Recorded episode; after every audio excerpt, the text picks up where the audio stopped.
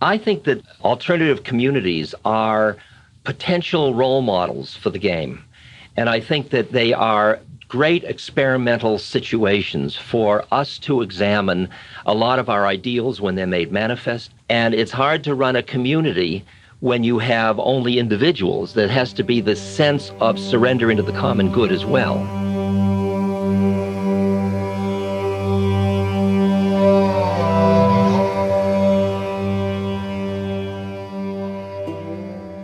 Hey everyone, it's Raghu. I'm back with Ram Dass here and now, a new episode. And before I get into it, a couple of announcements. Uh, one is that we have this wonderful new book, Whisper in the Heart, that's coming out in August, and it's ready for pre-orders, which really help us when you pre-order the book. It starts to put it on the map so that the people who carry these books, uh, our books in particular, will make sure they're well stocked, so they people can find them. So this is a, a nice contribution if you can do it, pre-order it. Um, and to do that, by the way, you just go to shop.ramdass.org and uh, you click through the main ban- banner to the pre-order. And this book is done by Parvati Markus, the mother of my children, who put that wonderful book together Love Everyone, about all of our stories of getting to India back in the day. Um, that's a marvelous book, by the way, if you don't have it, also available in the shop. Uh, but um, this book tells the stories of people who met Neem Karoli Baba after he left that body. He, and, and Maharaji always said, a true guru, it's not necessary to mate in the physical body. And this book proves it. It shows all the myriad of ways in which he contacts his devotees, you know, through direct, directly in physical presence, through dreams, through visions, through a book. It's amazing. So uh, there's just great stories in this book. So again, just go to uh, what is it? shop.ramdass.org and click through the banner to the pre order page. So that would be a great thing and a great help. By the way, there's a wonderful article that we sent that uh, we sent out the other day that Rachel Fisher put together. Um, caring for family is a spiritual practice, which uh, has uh, a talk from Ram Dass as well. Uh, very beneficial stuff. This was uh, much of what he talked about was how he went back to care for his father when he was moving towards the end of his life. So I just it's just such a beautiful thing. I'd love to share it out with people. You can find it on ramdass.org or go in your mail. And if you're not getting mail from us, the wonderful newsletters that Rachel puts out every week, just make sure it's not caught in the old spam bucket. Okay, take a look. And last but not least, a retreat uh, August 25th through 29th in Boone, North Carolina, in the middle of the Blue Ridge uh, Mountains, is taking place then. It's headlined by Krishna Das, but Bob Thurman is going to be there, Sharon Salzberg via Zoom. East Forest with his fantastic music, Spring Washam, a wonderful teacher and uh, someone who's into both uh, meditative practice and shamanism, is going to be there. I will be there. Duncan's going to going to zoom in with me. And uh, as I said, East Forest will be there uh, with his partner uh, doing uh, movement practices in the woods. It's going to be delightful. And um, Nina Rao is going to be there, and she's going to do uh, join us in sessions and do her chalisas.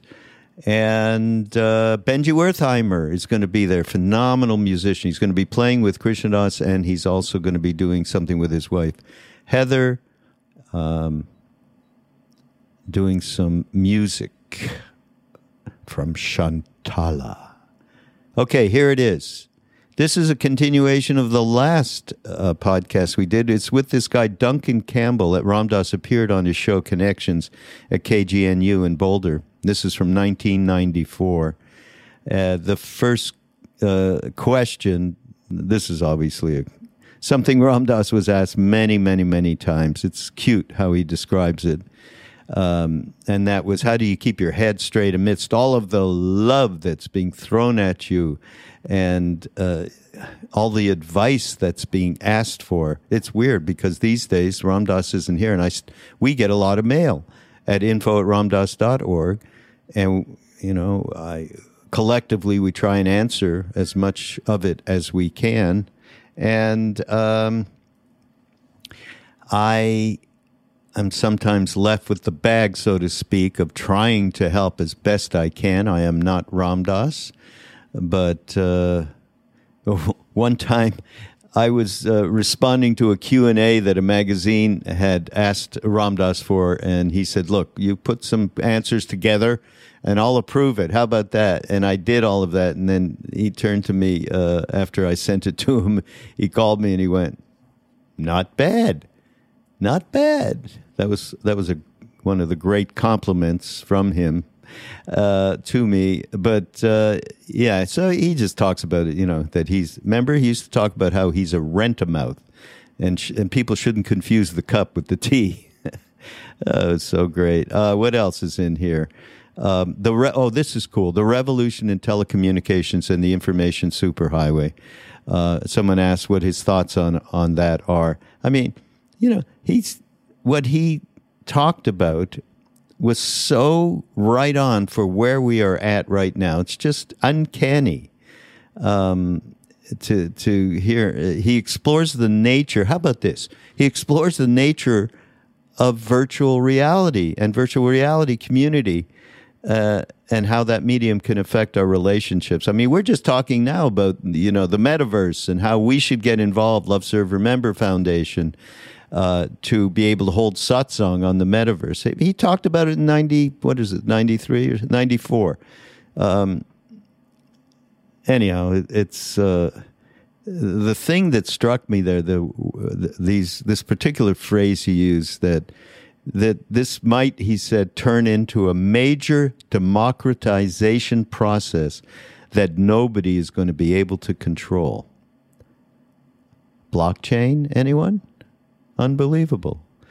Um, what else? I'm just going to highlight a couple more things. Um, uh, the thing that I'm that strikes the bell with me in, in this particularly in this talk is him uh, talking about the cultivation of compassion, uh, where you appreciate what the mainstream consciousness is about and why those people are the way they are, instead of making them into them that, they're a part of us. How do we get there?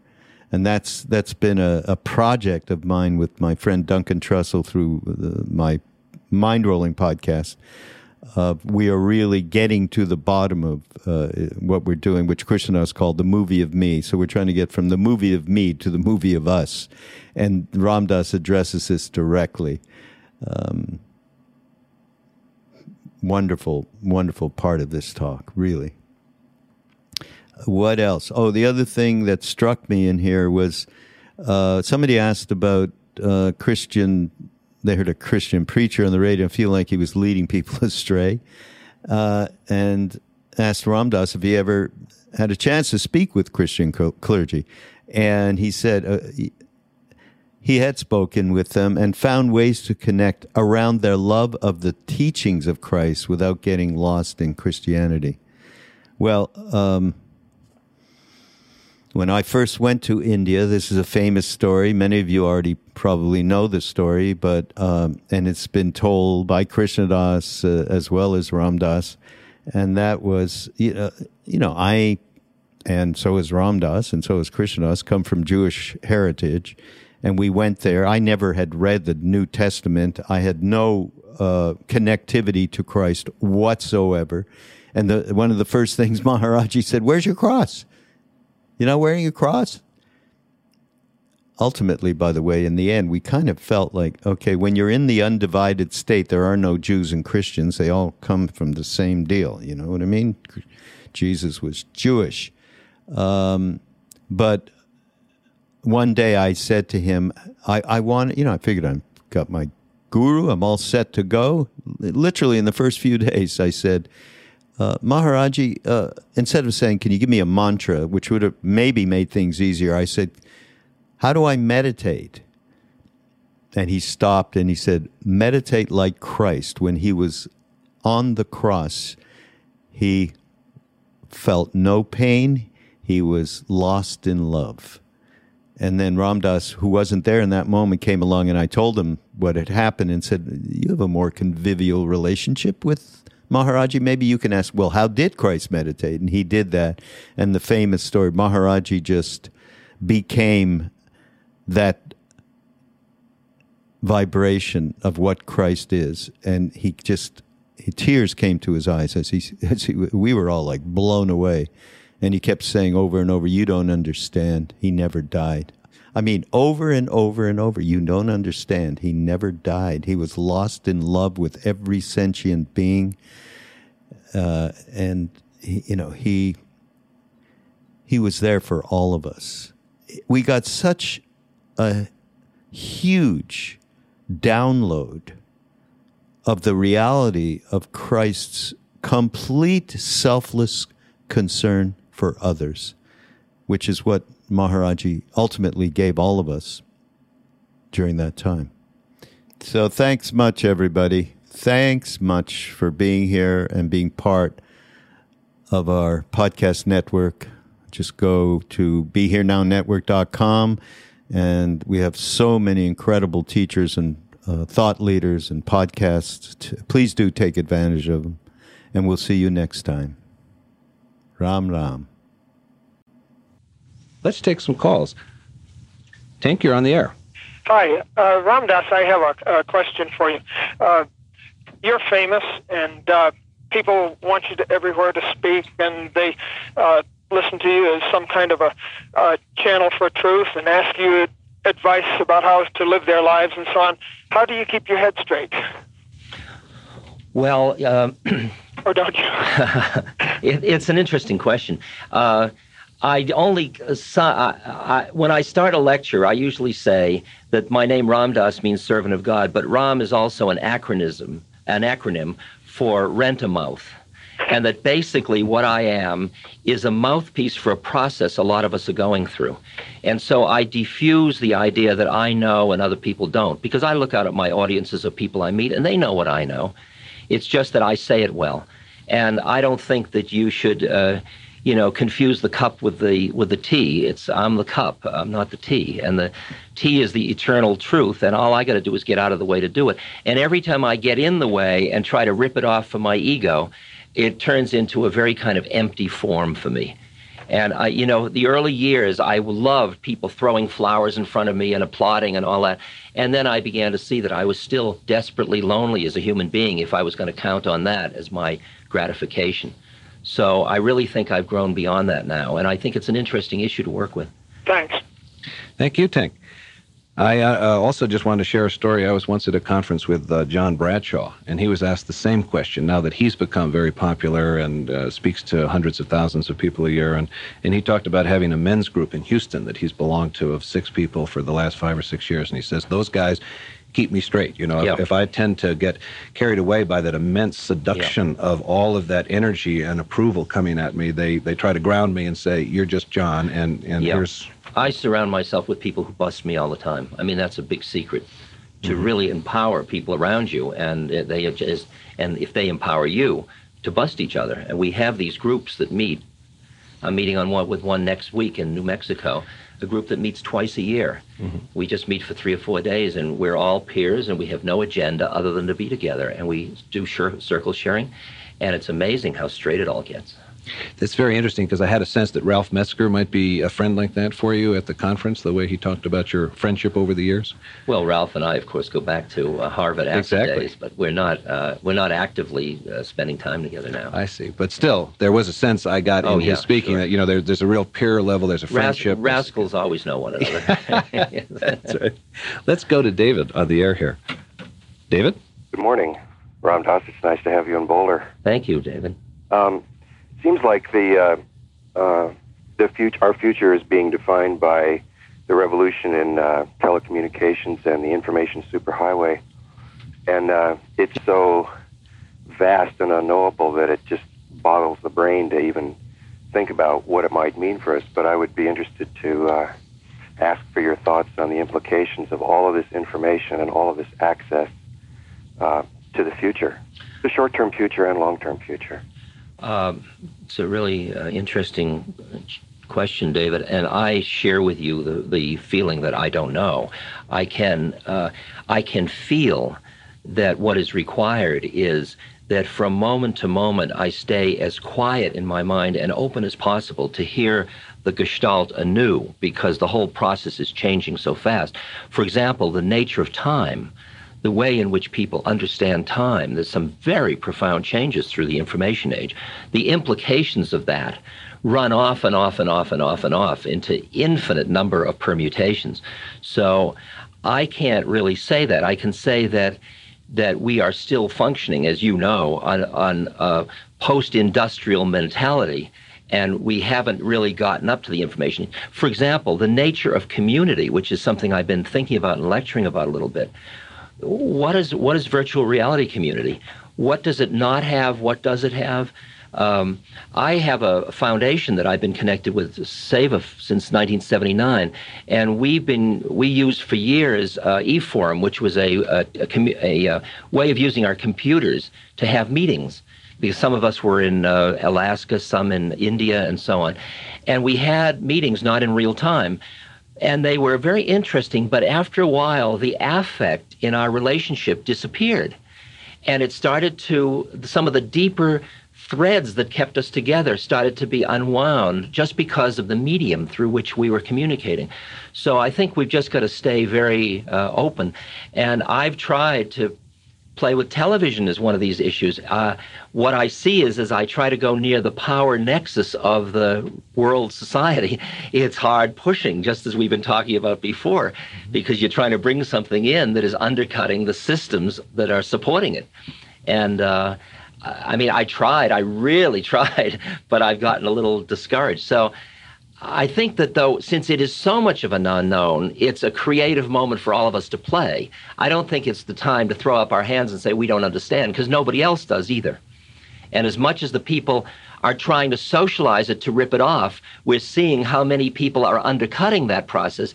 And it may be a major democratization process that nobody's going to be able to control. And that's a very exciting possibility. That's as far as I can go at this moment. Well, the thing that occurs to me is that it, this uh, democratization, uh, that it's a, an effort to decentralize, but at the same time, the, the uh, paradox is that everybody could kind of be together in one moment. Um, so I don't know what that means. Yeah. But uh, yeah. it seems like a revolution in. Uh, it's hard to know, know because our mind socializes that stuff so fast and turns it into something that doesn't scare us and doesn't change us. You know, it's hard to know how quickly we will do it in. Yeah. Thank you. Thank you, David. Interesting. Yeah, very interesting. Uh, I guess the the thing that comes to my mind also is uh, perhaps you could talk a little bit more about what it's like to uh, work with the medium of television. Because, uh, for instance, talking with Michael Toms in um, in Killarney, I interviewed him uh, actually for KGNU, and he was talking about the benefits of radio and the ability of it to convey the oral tradition and activate the imagination. And when you're working with the medium of television, even though you're reaching, in some sense, you think a much broader audience. Um, at least from the American perspective, uh, there's that quality of habitual passivity and so on. How do you work when you're on television, Ram Dass, to activate uh, yourself and, and your audience? I had a very interesting moment many, many years ago. I, I can't remember how many, but it was back probably in the late 70s, early 80s. I was doing a television interview with a fellow named Lomax in Los Angeles who has since died. Um, and you're told when you're doing an interview to look at the interviewer. But I turned and I took the red light over the camera and I made it the third eye of the individual and I looked into the middle of the camera instead of focusing on the front of the camera, which news commentators do because they're reading off the screen there. I focused in the middle. And they got about 200 letters that week saying, Who was that guy? He was inside my head. Hmm. And I thought, my, isn't that interesting as a as a, a vehicle? That I don't think we know how to use television because we uh, we keep de- uh, disempowering it through the kind of homogenization motivation, and the technology is too ponderous still. I can't tell you how many times I go into a studio to do a show and I start and they say, hold it, the lighting isn't quite right. Excuse me, take it again. And I'm not an actor. You know, you're just saying, I've had the most wonderful experience in my, hold it. Okay. I've had the most wonderful experience. Hold it. I've had the most, you know, and after a while, it turns into another vibration. It's a different thing. It's coming from a different energy space. Mm-hmm. And uh, what I very rarely had the opportunity to be in a television studio where I have not been totally at the mercy of the technology. And that, and not only that, and that's after you've gotten in there when you're at the mercy of the financial people first. So you're running through a series of obstacles to get mm-hmm. to the point where you could share truth. Mm-hmm. I remember once do, seeing an interview show that very much impressed me. Allen Ginsberg was being interviewed by, uh, I don't know who, it was uh, Phil Donahue or somebody like that. And he walked onto the stage with his backpack and he looked like he was just on the street. And I remember how jarring it was to me because everybody else in the whole game was made up to be on television and had a certain persona. And his persona didn't shake. He was deep enough in his own being. And I called him afterwards. I said, Allen, I'm really impressed. That was very touching. Mm-hmm. And that was a model for me about how to learn how to just be who you are. It's very interesting because it's an interesting metaphor for the dominant culture altogether you know, as Michael Toms was saying about yeah. if you are uh, finding yourself um, moving into a different lifestyle than that which is the norm because it seems to fit more your own heart need or your own soul need, um, and you're moving toward the margins, whether you like it or not, that uh, uh, you have that sense of the dominant culture and then the need to ground yourself very deeply enough in your own personal. Um, but if you're, but the cultivation of compassion means that you also appreciate what the mainstream consciousness is about and why those people are the way they are. And instead of making them into them, they're that part of us. I mean, the pseudopod is out from the thing, doing its thing, but it's still connected to the to the cell, you know, to the cellular structure. And I think that uh, that's part of what compassion is, is to realize there's no them. This is just we all have our parts to play in systems that are interdependent and I feel very much part of a system of which Bob Dole is part. It's just the question of where us keeps moving. And as long as I don't define it into a polarization, there is a real chance the whole organism can move together. Yeah, I was thinking more of Allen just kind of moving onto the stage, you know, in yeah. his normal yeah. being, you know, without uh, having particularly um, maybe a kind of challenging aspect about that. I know one of the things Abbie Hoffman used to experiment with was the kind of yeah. épate le bourgeois, you know, like let's do something outrageous in order to stimulate a yes. very self-conscious. And Allen has that in him. I mean, the, the, Beats always had that kind of challenge to the system in it mm-hmm. that I think is is I think Allen probably doesn't have that so much now because that as compassion develops, that one is just not a functional thing. Why mm-hmm. would you want to do that? Mm-hmm. Like the Dalai Lama says, why would I be angry at the Chinese? It's not functional. It's well, we're going to have an opportunity here exactly uh, uh, to follow up on that next week because Allen, uh, the celebration at Naropa Institute from the 2nd to the 9th of July is going to bring together Allen and a number of the poets, you know, who've also gone through similar transformations. And uh, so let's, in the meantime, take a call here from Bob. Bob, you're on the air. Don. Don, I'm sorry. Don Duncan, it's Don Duncan. Oh, hey Don, it comes up as uh, comes up as Bob here. I'm sorry. Go ahead, Don. I have a question for Ram Dass, just a, a, a, question, although there are many specifics I would love to get into, uh, just for the pleasure of sharing information. Uh, the general question that I have is, what is your take on alternative community in terms of a possible um, honest alternative in terms of quality of living and perhaps a part of the solution as a part as opposed to a part of the problem? Um, Boy, first of all, Duncan, you have really good audience out here. I mean, I very rarely get on a show where there's this much literate call this is great. I'm delighted to hear you say that because I think KGNU really is one of the unique public radio stations yeah. without without being provincial. This is or, a very mature dialogue. I mean, yeah. I love it. I, yeah. like, I love who I'm talking to out there. Um, I think that uh, that uh, uh, alternative communities are are potential role models for the game. And I think that they are great experimental situations for us to examine a lot of our ideals when they're made manifest. I mean, we started when we started alternative communities back in the 60s. we had a model of how they would work, but the predicament was that conflicting with that was our tremendous uh, new sense of empowerment of our individualism or individuality. And it's hard to run a community when you have only individuals. There has to be the sense of surrender into the common good as well. And that has to be an, a free and voluntary act. And we weren't quite ready to do that, so that there are a lot of them mired down in psychological free for alls after a while. Um, now I think they're more sophisticated. I think that uh, experimental communities and alternative lifestyles and uh, like I work in the with aging, uh, I'm doing a book on aging now, and the whole thing of intergenerational living systems and systems that don't isolate older people from the rest of society. Um, they, one starts out as an experiment, and when it has power and it feeds people, it spreads like wild, wildfire. And when it's too scary to the society, uh, like um, some of the uh, idealistic communities were in the 40s, 30s, 20s, uh, they get wiped out because they're too scary about sexual freedom, things like that. Don, are you there? I'm here. You're still there, yeah. I had gotten the wrong line. Sorry about calling you Bob there. Bob's still on the line, and we're going to get to him in a minute. But right. now that I recognize your voice, now that you've spoken, uh, do you have anything to say uh, with Ram Dass here about patterns of settlement of our existing community. For instance, the kind of things you've been involved with out there in North Boulder and the choice of whether or not to have a uh, a large mega store, a Safeway, uh, that creates a certain kind of psychic environment as opposed to a smaller store on the Alfalfa's or ideal model. I know you've been involved with that. Do you want to talk about that a little bit?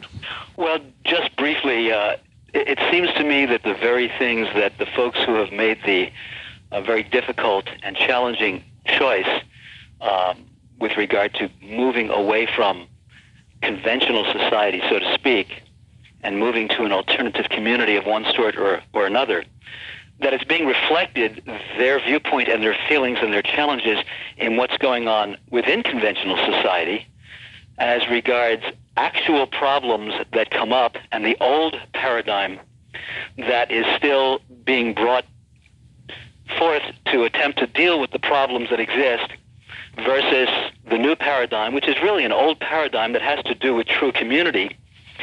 And uh, it just seems like a, an, a never-ending story, if you will. And I think it is the never-ending story, and it'd be interesting yeah. to hear Ram Dass comment on that as well. I, I, I do feel that there's a real urge back to community, and that it's you know it's it's going back to the future, if you will. Let me frame right. this just real briefly for you, Ram Dass. On the local side, we have an issue here of whether or not to go back to what they're calling neo-traditional neighborhood kind of settlement or whether to move ahead with, say, mall based or shopping center based uh, kind of efficiency models that we've been working with in suburbia for the last, say, 25 years. And, and that sometimes they call it the new urbanism, sometimes they call it neo traditional neighborhoods, but an attempt within the fabric of how we live now without going as far as alternative communities to kind of reintroduce structures that invite community rather than uh, isolation. I think it's a brilliant dialogue, and I'm really happy the community's having that because it uh, it faces us with the myths of progress that progress is good and large is better. Right. And it deals with small is beautiful, but also it can't be naive because small can also be oppressive and coercive and stifle individual creativity. So uh, it's a it's a dialogue. You're absolutely right. It's a dialogue that continues to go on and on and on. Um, a few uh, about two months ago, I gave a keynote in Los Angeles on Huxley's uh, hundredth birthday, and uh, I spoke about Huxley's island uh, as opposed to his Brave New World, because in Island he has a community that is he sees as unstable because it can't handle the outer forces of the world around it. They were too coercive, and with this may be the situation for you as well. Um, but uh, he uh, also saw that a community based on reasonableness and initiation and uh, the right kind of education and collaborative love uh, can serve as an important uh, model into the world, even though it may get lost after a moment. Um, yeah. Well, Don, thanks very much. Uh, let's get Bob on the line here. You've been so patient. Bob, are you there? Yep, yep, I'm here. Okay, please go ahead. Okay, thank you very much. Um, a few weeks ago, I was flipping through some radio stations just for fun, and, and I heard a Christian guy on a Christian radio station pretty much preaching to people that they should avoid um, any kind of psychic experiences, and and you know the way I took it, he was telling people to avoid religious experiences.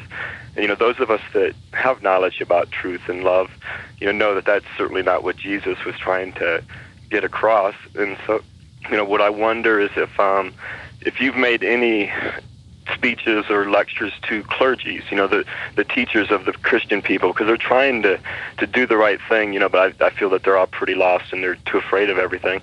But you know, it really sickened me and made me mad when I heard that, you know. And you know, people that know should maybe be trying to, you know, get the teachers of these other people to to open their eyes up. You know, I don't know if there's any hope, but have you had any luck? Um, it's an interesting uh, issue. I've um, I've certainly spoken with them, um, and there are ways in which we can meet around our love of the direct teachings of Christ without getting lost in the Jesus story or getting lost in Christianity, which tends to be somewhat oppressive. Yeah. Um, but uh, recently, I gave a lecture uh, to the um, uh, a conservative Jewish community uh, university in Los Angeles in Beverly Hills. And as I was born a Jew, this was an interesting moment for somebody named Ram Dass. And uh, uh, what I pointed out was that um, I was forced by the halakhic laws to de- assess the visions that I had had and the direct experiences as to their validity, as to whether or not they agreed with Moses and what had what he had seen. And the fact that I might have had a vision that was different than that made me defined as a false prophet. And that that was a technical thing. And that I was not ready to give up the the sense of my own intuitive validity of something because that's what all religions are based on anyway. And I was not turning it over to a book or another person. But uh, in that sense, I ended up as a false prophet in the system, and I think that that's something you that your pointing point is well taken. That an institution that is based on a traditional interpretation is going to be threatened by new information, so that all the saints are dead, all the visionaries are dead. That's the only safe way for an institution to stabilize itself. Because otherwise, if Christ comes today, he'd probably turn over I'd like to tell a very quick story. It takes a minute. Uh, do we have time? Yes, we do. We have about three minutes. Okay. Uh, there's a great guy named Milton Friedman. He's not the economist. He's this guy who writes speeches in the White House for a while. And Milton got a call one day and it said, Is this Milton Friedman, Dr. Milton Friedman? He said, Yes. They said, Well, they thought it was the other Milton Friedman. They said, Well, uh, we represent a church in California that has a lot of excess funds, and we wonder if um, you could help advise us as to how to invest them. So Milton Friedman, my friend, said, Have you considered giving them to the poor? In which the church answered, Is this the Mil- real Milton Friedman? to which Milton Friedman answered, Is this the real church? That's beautiful. Yeah. Yeah. Bob, do you have any final comment? Well, um, you know, I, I just think it's real obvious that people are waking up, you know, all over the world, and it's just a real shame that you know, so many people, you know, masses of people are misled, and, and Yeah, but you got to realize those are all stages of transitions and roots of fear. I think it is unfortunate, but it's the way the human system works. And you've got to see that into Christianity is coming a lot of the new movements in which people are having speaking in tongues and coming. That's all part of a process that's forcing the Pope to uh, squirm a little bit on his throne and reconsider his position as well. Yeah, Bob, we, we might share with you one of the things that happened at that conference in Killarney was Elizabeth Sahtouris, uh, the ethnobiologist, gave a gave a presentation. She's written a book on Gaia, and she quoted, uh, to speak of Christ, uh, the section from the Brothers Karamazov by Dostoevsky called The Grand Inquisitor, where Christ does come back a second time. And this time he's actually condemned to death by the church on the grounds that the gospel of freedom and responsibility and authenticity that he's preaching is unwelcome to the people, that they really do want to be told what to do and how to think, and therefore, in the name of the people, he's condemned to death a second time. And that, that's basically part of human nature that we all need to work with, with compassion, as Ram Dass is saying. So, so Ram Dass, we have about a minute here. Would I, the one thing I want to ask you about, a very funny thing happened in 1974 when I was introducing you. I quite um, you know, ingenuously said, and uh, the next person is Ram Dass, formerly Richard Alpert. And uh, you kind of joked a little later in the panel saying, I seem to be the only one here with two names. and, uh, and I understand that now you're starting to use your name, Richard Alpert, again a bit. And I thought maybe this might be a nice way to end, uh, kind of bring things full circle as we were talking. Actually, the name that in the recent newspaper was Reuven Ben Chaim Yosef, a.k.a. Ram Dass. so there's a third one coming through. Terrific. So I realize I have no name. So any name seems to be whatever's functional is fine with me. This podcast is brought to you by the Love Serve Remember Foundation and Ramdass.org. We appreciate you listening and we appreciate all the support that you've given us. Please continue that support and donate at Ramdass.org. We can then continue to share what Ram Dass has been sharing for all of these years. Thank you.